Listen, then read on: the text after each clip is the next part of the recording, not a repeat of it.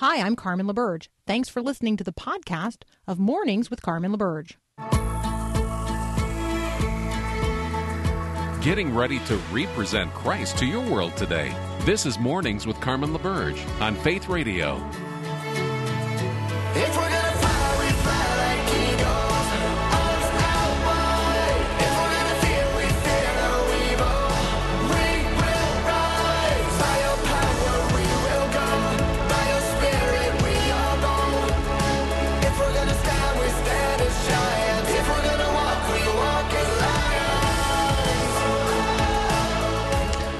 All right, there has been a horrible wave of violence over the weekend across America that has left at least five children shot to death.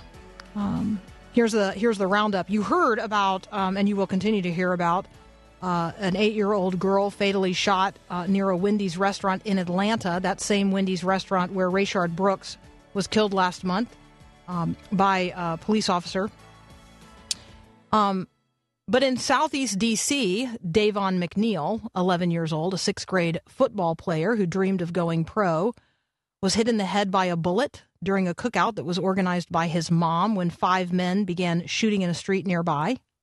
In Chicago, a seven year old girl was one of at least 80 people who were shot in. Uh, at least 17 of them fatally across the city during um, holiday weekend violence. The Chicago Tribune says she became the latest in a horrific string of children whose lives have been taken away by gun violence in Chicago. In Hoover, Alabama, a 22 year old man has been charged in Friday's shootout inside the Riverchase Galleria that left an eight year old boy dead and three others injured. In San Francisco, a six year old boy fatally shot uh, in San Francisco's Bayview neighborhood um, on Saturday evening. Twitter is lit up um, Christian Twitter. I don't know if you're like familiar with this concept, but there's a bunch of Christians on Twitter who um, communicate there. And Christian Twitter is really lit up about, you know, this must stop. This is horrific. Um, surely this is not controversial, you know, for us to be saying this. And it, it, I just feel like it's imperative to note it's it's certainly not controversial to be horrified um, at the uh, at the violence in America and that in that violence, um, children are swept up as innocent victims. Um, but I think it's also important for us to recognize that when a culture devolves to the point where it um, is not only willing but actively engaged in aborting millions of its own children, it is simply not a step that far to um, to somehow not not be as outraged as we ought at the death of children. And, and it's just this, it's so sad and it's so sobering. Um, and we have to talk about it. We have to face the reality that we have arrived at a place um, where the Christian witness is. I'm not saying that it's been silenced because certainly we have uh, opportunities like this one right now but where the competition for ears and then hearts um, is so great. So there's so many voices shouting down or shouting over the Christian message um, that in order to be heard, you and I must speak more frequently in more places, um, on more occasions, with more conviction than ever before. This is not the time for Christians to um, slunk off to the sidelines uh, and so, uh, if you are as horrified as I am at the waves of violence across America, then it is time to uh, to armor up as a peacemaker and to walk out out into the world that God so loves, and to begin saying enough, enough, and to begin declaring the righteousness of God and um, and God's hatred of this kind of sin hatred of sin altogether, but hatred of sin that sweeps up the lives uh, of little innocent ones. All right, next up, Dr. Linda Mintle and I are going to talk about spiking suicide rates across the country and also uh, what effects all of this confinement is having on marriages. Woo, and how to calm your nerves as quarantines continue. That's up next here on Mornings with Carmen.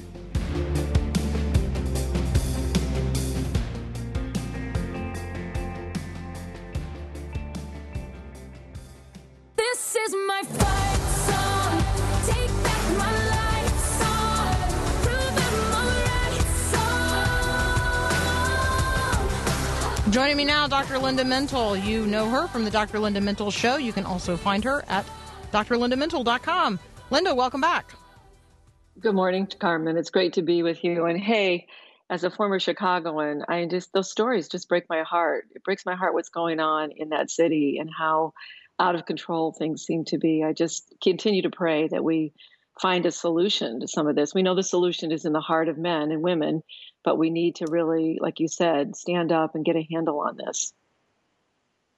You know, I, it's just it's it's tragic, and yet we can't um, we can't wall ourselves off and say, you know, that's someone else's problem somewhere else. It's our Right. problem um, right here in in this nation where God has uh, uh, has deigned that we should live and serve in this generation. So, thank you. Um, right. Let's talk about uh, spiking suicide rates. I- I'll have to just admit to you, um, I'm not terribly surprised that being uh, confined over long periods of time um, and and with access to uh, those kinds of substances that would satisfy um, or promise to satisfy uh, addictions that in many cases people overdose. So let's just talk about the spiking suicide rates in America. Yeah, it isn't a surprise, unfortunately, and and so many of the mental health problems that we're now seeing as a result of this isolation and loneliness that people feel. And you know, if you think about when you you go into a difficult period of your life, the first thing that is taxed is your coping skills and how you're going to deal with all of the problems that are before you. And a lot of people uh, want to just escape and avoid because it's so difficult to deal with problems. It's painful to recognize some of the realities of their life. Um, and so, you know, it's easy to understand how people turn to maybe an opioid, uh, um, you know, to to calm them down or to use as a way of sort of opting out, or alcohol or some other substance, uh, benzodiazepine, maybe just to go to sleep and not wake up. And it's uh, very sad to me because it's it says what's going on again in our our families. Uh, where is the the God picture of hope and and uh, you know that God will get us through a difficult time, that His presence is with us. I just think this is all reflective of a culture who keeps minimizing God. I, I read something the other day on Twitter uh, from a very well known person who said, "We don't need God in this time of pandemic. We need science." And I thought, wow, is it an either or? I mean, God is the creator of science. So we can have science with the presence of God in our culture. And I think it's such a mistake, as you and I would both agree, that to take God out of the picture and to take the personal presence of a Savior in your heart that continues to transform your heart and to give you hope and encouragement, even in difficulty, is probably one of the reasons we're seeing so many people who just feel hopeless and desperate and, and desperately in need of some type of encouragement. hope needs an object hope requires an object right and so when we Right. talk about hope and we talk about the you know the christian understanding of hope and the christian basis of hope um, we have you know a, a sure foundation for that hope we have a reliable object of that hope but there's a lot of people who hope in things that are fleeting um, and and which you know ultimately disappoint so talk a little bit about hope Well, I, think you're exactly right. You have to have an object. You know, we have the Word of God that that tells us, if we believe it, that there is going to be a better day. There's a better day coming. There's a time when all pain will be gone, where tears will be gone, where death is not the victor of all the things that you know we see. That we also have hope in God. And I, I've been reading through the Psalms, and uh, they're just so encouraging because they speak to the emotions that so many people are feeling right now. A lot of people feel discouraged. Uh, we, you know, we're we have some fear that comes into our heart. We have anxiety that comes into our heart. But when we focus our our object of affection onto the Lord, when we when we go to the to the Lord and we look at Him and His Word and what He says, and we listen to His Word, it is so promising of things getting better and a better day. It doesn't mean we don't have to do practical things now. You know, like you said, speak up, be involved in the culture, not run from the culture. I'm such a proponent of that as well. I think that's why we lost a lot of the culture because we did run away and hide from it. So we do need to speak up and be engaged, but the, the culture needs to see people that are going through very difficult things, but because of the hope of Christ in them, they continue to have a smile on their face. They have joy. They have peace in difficult times where they can, you know, not look to the circumstances, but look to God. We need to be the witness of that type of peace and hope to the people around us. And I, I know when I'm in practice and I'm I'm seeing people, Carmen, and I've gone through some difficult things in my life, often the the, the patients will say to me, what is it about you that just keeps getting up every day and keeps going forward and and not that i you know i'm perfect and i have you know i never have a bad day or anything like that but they notice something about the presence of the lord in a person's life and how it changes a person and keeps them hopeful I think you and I at some point should just talk about, um, we'll put this off for another day, but the relationship between hope and resilience. You, we've talked about you know the importance of resilience and um, and developing um, actually some skills related to resilience. So maybe uh, on another occasion we could talk about the relationship between hope and resilience. But when we come back, I'd really love to talk with you about um, a piece that you have posted at drlindamintle.com um, on how couples, um, you know, are working through conflict during confinement. My conversation uh, partner right now is Dr. Linda Mintle, and she and I will be right back.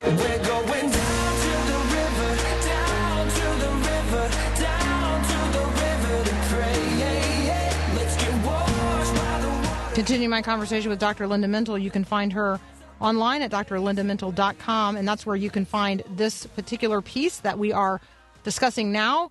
Um, and it's it's about the effects of uh, of all of this confinement um, on marriages. So, talk with us about working through conflict during confinement.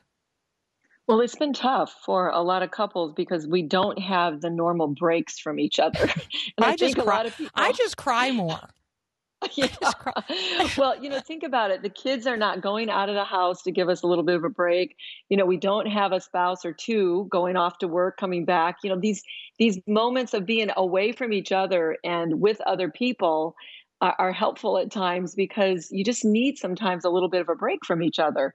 And because people are so together so much, I think what's happening is you're starting to see the real state of a of a marriage when that happens with a couple. And what we're seeing is a lot of differences in the way people think and act and feel about particularly even the pandemic. I know when this started, Carmen, my husband and I had very different opinions about, you know, wearing masks and we couldn't be with each other, with other people. And um, I was getting these daily briefings. I work at a medical school, I teach there, and I was getting daily briefings from physicians about what was going on with that virus. So I felt like I was more informed. And I felt like I was right, of course, in terms of what I was hearing. And he was, you know, he was not with me at the beginning of this in quite the same way. But one of the things that happens is when you have those differences, you know, that's normal in couples. Conflict is normal, but the way you handle those differences is what is so important. So couples have had a lot of opportunities during the confinement to look at their conflict styles, to look at how they handle differences, and learn uh, if they're going to escalate conflict, uh, conflict or they're going to learn how to de escalate it and actually talk through their differences. I mean, we all know um, what our what our spouse's buttons are, right? And we can um, we can actually like make the intentional choice to push those buttons or to be more constructive and um, and promote peace and and conversation. Um, talk with us just about some of this, just maybe the skills related to um, cultivating the right kinds of conversation during this kind of intense stress. Uh, you know, a few weeks ago on uh, Faith Radio, Chris, Chris and I did a show on upsetting things not to say to your partner, and uh, it was a really fun show. but we hit all the buttons. Uh, you know, one of my favorite ones early in my marriage was, "Oh, you're just like your father," which is one of the things not to say to your to your spouse because it just uh, escalates conflict. It's really not a fair thing to say, even if you notice some similarities it's really not fair to tell somebody they're just like somebody else because obviously they're not. So one of the things is to not make those kinds of statements, not to, you know, get in a conflict and threaten divorce. That was another one that we talked about that you should never do in a relationship. But when you have differences and when you're feeling um, you know, that you are not being heard, you need to talk about it in a relationship. And I, I don't think couples are really good at that. I know they're not because I've been a couples therapist for over 30 years. And one of the things that always surprises me is that it's really hard for couples just to sit down in a room and say, This is how I've been feeling, rather than this is what you do to make me mad. Those are two very different ways to talk about uh, conflict and a problem. So if you can sit down and you can really listen, and this is just a microcosm of what we're hearing in the larger culture, if you want to go there. You know, when people have differences and they can't openly share how they're feeling and have the safety that somebody will listen to them without judging them, without criticizing them, without, you know, shutting them down, that's a problem. It's a problem in a marital relationship. It's a problem in cultural conversations that we're having a lot of difficulty having right now. So the first thing is you have to be able to talk openly about your feelings. You have to have a safe environment to do that. So there needs to be trust between a couple that I can tell you how I feel, even if it's different than how you feel. And I can hope and pray that you will listen to that. And then we can maybe solve a way to deal with those differences. But the biggest thing I would say to couples right now is when you're upset with your partner, the the tendency is sometimes to turn away from that person and either go to a drug or alcohol like we've been talking about with the suicide issue or depression or anxiety turning away not wanting to cope not wanting to deal with them getting angry um, holding you know bitterness grudges. Better the better thing in all couples work is to turn toward your partner and to try to use each other to soothe to listen to create a safe space and to have a place where you can be known. And it's okay if you don't have exactly the same opinions and feelings. So I think you have to look at yourself first. Am I being unreasonable? Do I, what makes me right? Maybe this person has a different perspective that I haven't, you know, thought about. And then, you know, use some humor in the relationship because humor usually breaks up the tension. It distracts the brain for a moment. It's really helpful. And that helps stress and conflict from escalating, which is what you don't want it to do. If you can keep things on a calm level, then our brains engage in the thinking part of our brains and we do so much better. And then look at how do you handle stress? And again, I'm going to encourage couples if you're stressed in the relationship, turning away from that person is only going to get you in trouble. Instead, try to turn toward that person calmly, take a time of night where you can sit down, maybe the kids are in bed, you can talk about something that's bothered you but do it in a way that doesn't escalate. And that's going to be really important. And that has a lot to do with your language and your ability to listen. So, you know, Linda, we don't have time to talk through all of these challenges, but, it, you know, it occurs to me that um, everybody's schedules are totally out of whack. Um, mm. And, um, and it's summer, but we're not really on a summer schedule. Um, and so, you know, sleep is off. Um, we can't, you know, many of us can't go to the places where we used to work out, and so workout schedules and exercise and and those kinds of things. Um, you know, maybe early on we thought this wasn't going to last this long, and you know, and so then we just got out of the habit of doing things that you know, like exercising. Um, I mean, on and on and on. Media inputs, you know, just just having media pressing in on us um, in ways that maybe we hadn't had it pressing in before because we weren't in the house that much. I mean, I just I just feel like you know uh, noise, um, mess, general mess. Like, how many times do you have to do dishes now? Like, because there are people in the house all the time eating all their all their meals there. So, I just I just want to encourage people um, and just say we're all dealing with this. Every single one of us is dealing with these these different schedules. Uh, you know, sleep is out of whack. Our exercise regimen. I mean, on and on and on and on and on. And so, let us. Um, let us follow Linda's counsel. Uh, let us be m- maybe slower to speak and faster to um, pray and reflect and deal gently with uh, with those with whom we are spending all of this confined time. Whew, it's yeah. a lot. Yeah. It's a lot. And the disruptions, you're talking about all the disruptions that are happening in our life on a daily basis, and that all is change. And change, even when it's positive, is very stressful. And I think there needs to just be an awareness in families that this is a disruptive time. It's a ch- time of change and things are uncertain. What is the worst stress that you can face?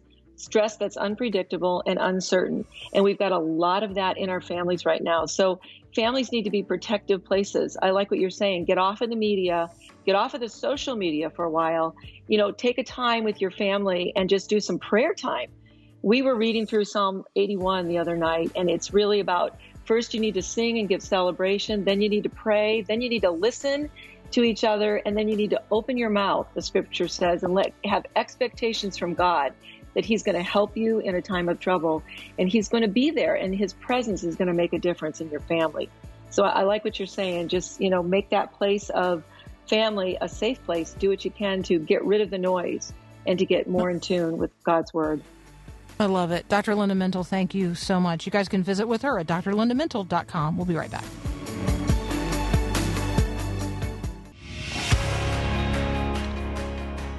A bomb caused significant damage to the centrifuge capacity of Iran's nuclear weapons program over the weekend. Uh, tensions are also rising in U.S. China relations as the United States is making what was called a significant show of force in the South China Sea. Dr. David Aikman is up next. He's editor of Godspeed Magazine. He and I are going to talk about China. We're also going to talk about the EU and Brexit, as well as European monuments dealing with mixed history related to uh, people who we, you know, put up statues of. That's up next here on Mornings with Carmen. God moves us forward by healing our past. Can He really? Can God heal this ancient hurt in my heart? This is Max Lucado. Of course He can. In fact, God cares more about justice than we do. God reminds us in Romans 12 never pay back evil for evil, never avenge yourselves. Leave that to God, for He has said that He will repay those who deserve it. We fear the evildoer will slip into the night, unknown and unpunished, escape to Fiji, and sit Mai Tais on the beach. Not to worry. Scripture says God will repay, not God might repay. God will execute justice on behalf of truth and fairness. Unlike us, God never gives up on a person. Never. Long after we've moved on, God is still there, probing the conscience, stirring conviction, always orchestrating redemption. Fix your enemies? That's God's job. This is Max Lucado. My name is Bond, James Bond.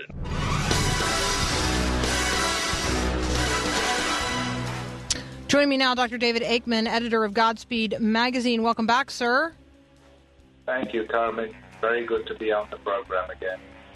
So, in um, uh, in in lieu of talking about the fifteen or twenty different uh, headlines that we might talk about related to China and Hong Kong, I would love to invite you to personally reflect on Jimmy Lai.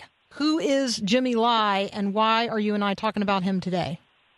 Well, Jimmy Lai is an extraordinary man. He came out of China in 1961 underneath the deck of a fishing boat. Um, he left China at the height of the Great Leap Forward, which was a time when millions of Chinese died. He arrived in Hong Kong. He got a job for $8 a month uh, making clothing in a clothing manufacturing plant. And through his extraordinary intelligence, he taught himself English by reading a dictionary. He got he became a salesman for different clothing companies. Then, with the bonus he got one year, he translated that into stocks on the strong Hong Kong stock market at the height of the uh, explosion of the uh, stock market back in the 1970s. He then sold his stocks and bought a company called Giordano, which he named Giordano's after the name of a Chicago pizza, and made a fortune uh, building, uh, putting stores up throughout Asia and employing hundreds of people. And he became a very, very successful entrepreneur and businessman. But in 1989, he, Jimmy Lai, was very taken by the democracy student protests in Beijing, and he began to send materials and money to them. He uh, he made T-shirts with the faces of some of the student leaders, and essentially he became a fervent opponent of the Chinese Communist Party.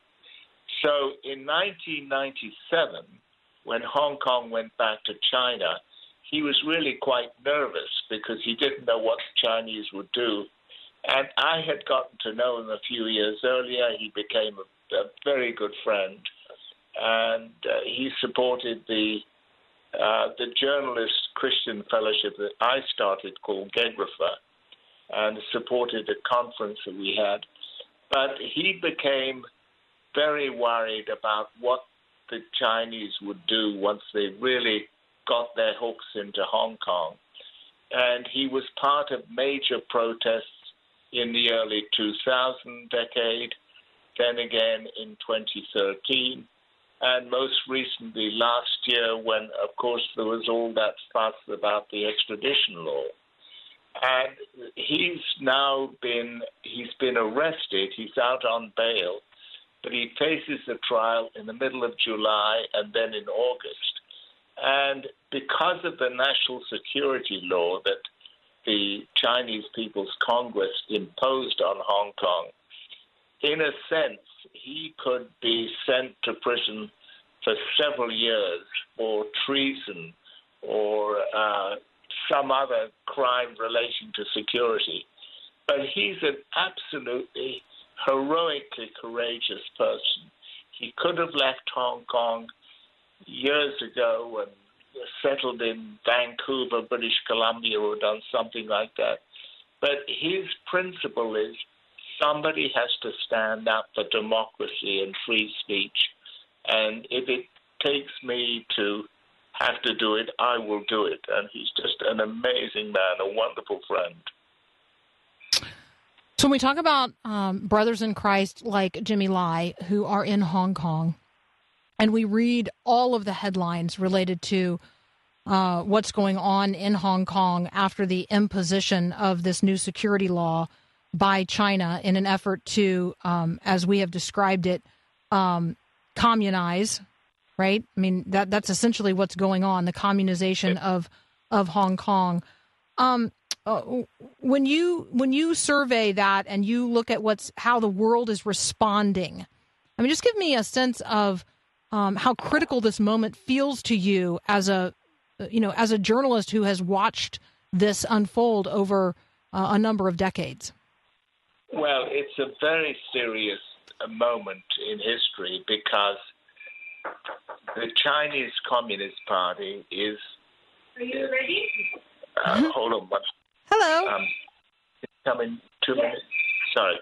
The You're Chinese fine. Com- um, Do you want us to come back? come back in two minutes. Yeah, you just ring the bell when you're ready. Okay. No Sorry. Um, sorry about that. Um, You're fine. The Chinese Communist Party has determined that it's going to control Hong Kong. And what it doesn't realize, I don't think anybody there realizes that if they squeeze Hong Kong to death by putting Jimmy Lai and other noble people in prison, the, the rule of law will have been completely and emphatically extinguished in Hong Kong. And Hong and China will not have the advantage of exporting its billions of dollars from its own country through Hong Kong to the outside world. So it's really going to lose. I mean, in addition to which, I don't think any serious business will trust the word of China again if it, after all, China agreed that there would be a 50 year period after 1997 when the rules would not be changed as how as to how Hong Kong operated as a civic society. And those rules have just been absolutely thrown out of the window in the last several months. It's it's very unfortunate. All right, David. How about you and I take a very brief break? You answer the call at your door, and we will um, we'll just take a moment, step away. When we come back, David Aikman and I will continue our conversation. You're my defender.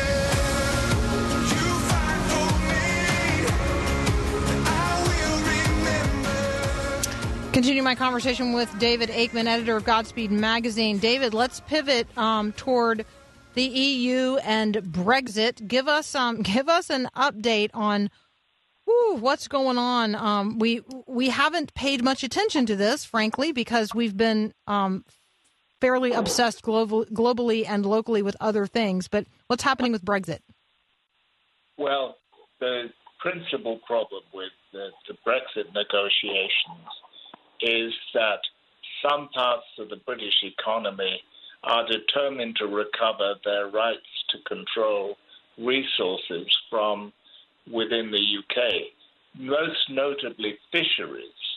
And the, the challenge is that the French have gotten so used to having enjoyed access to the British fishery locations since Britain joined the economic community before it became the EU back in the 1960s that um, it really disturbs them that they won't be able to get fresh fish to market to all of their customers and hotels throughout France and throughout the rest of Europe.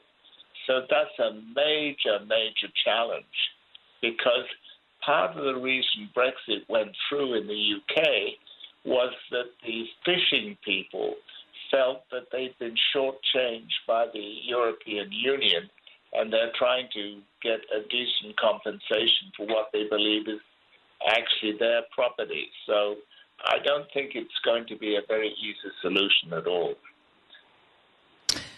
Um, and while we're focused on Europe, can we talk a little bit about what's happening um, not only in uh, in Britain but across Europe in terms of monuments and statues and the naming of things and the sort of reckoning with a racialized uh, past?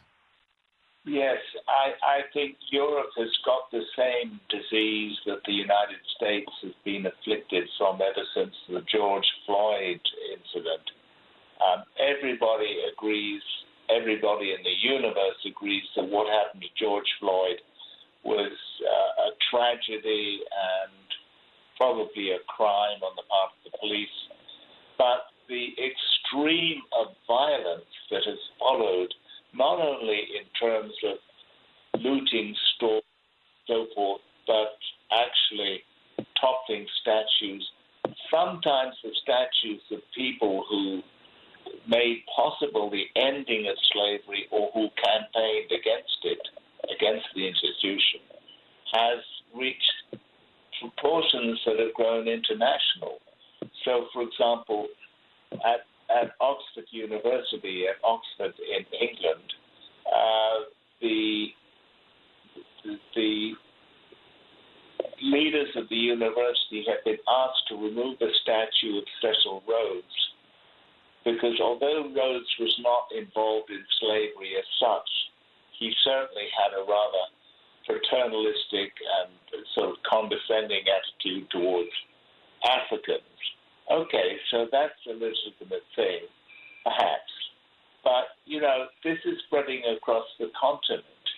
And it leaves me wondering will somebody ask for the dismantling of Hadrian's Wall? Because Hadrian was built, Hadrian's Wall was built by the Romans under the Emperor Hadrian using British slave labor. So, I mean, maybe we should destroy the wall because it's such an appalling example of exploitative labor. I don't know where you stop this this mad anti-history plague. I mean, you have to learn from history, and you don't learn from history by pulling down monuments of people whose fashions and habits in their particular day don't coincide with the fashions and attitudes that prevail today. I think the conversations that we are likely to have uh, moving forward, um, David, not you, not necessarily you and I, but uh, the conversations that the culture is likely to have, at least here in the United States of America, um, is going to be pretty sobering for people who only learned parts of history. And I think that you know what you're pointing out is there are people who simply uh, they they don't even know the history of of some of the people whose statues they are pulling down.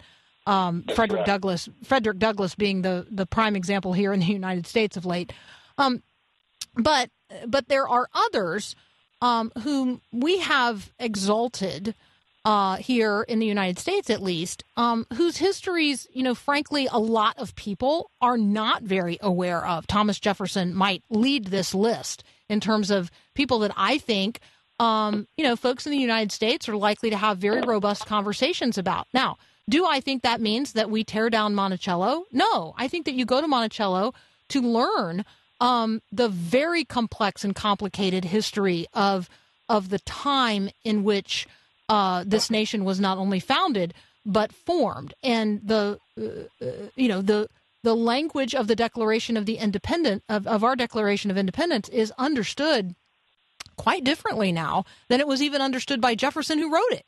And so I do think that um, in order to be good uh, citizens today, we we need to be students of history, um, and we need to do so in a way that recognizes that that the Christian understanding of um, of the equality of every human as made in the image of God uh, is something that we talk about now with fervency that was not talked about with fervency 200 years ago, 400 years ago, 600 years ago, um, throughout the course of history. I mean, as you're pointing, you know, to Hadrian's Wall, obviously, uh, the the Christian worldview not um, not reigning at the time. So I think that you know we we need to be better students of history um, for for many many reasons, um, and finding a a way to finding a way in the midst of the current crisis to say, can we pause long enough to talk about who this person was and why there might be, um, you know, there might be a reason that there's a statue of them, even if we need to move it somewhere else. Like, right, it's possible that some statues need to be moved. I get that, um, but tearing them down and destroying them and throwing them into the harbor um, is is probably not um, the best use of our uh, uh, of our conversation of our of the conversational tools that we have at hand today. Well, that's true, but the aversion to history comes from the ideology of these nihilists. The, it's the same ideology of the French Revolution.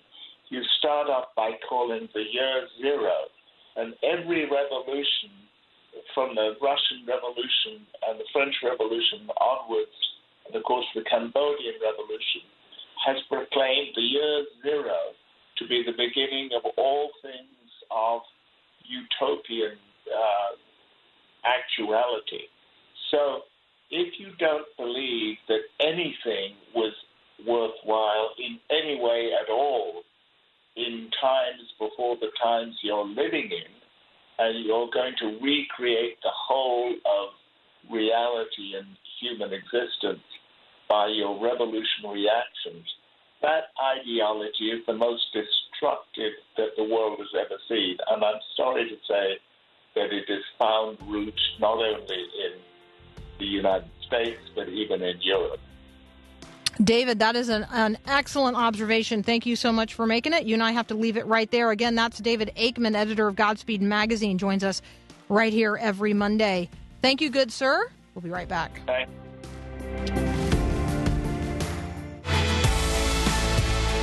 All right, that was a totally fascinating point there at the end related to year zero. I'm going to do a little more research on that. We're definitely going to talk about that again.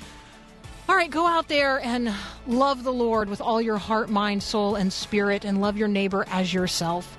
Have a great day, and God bless.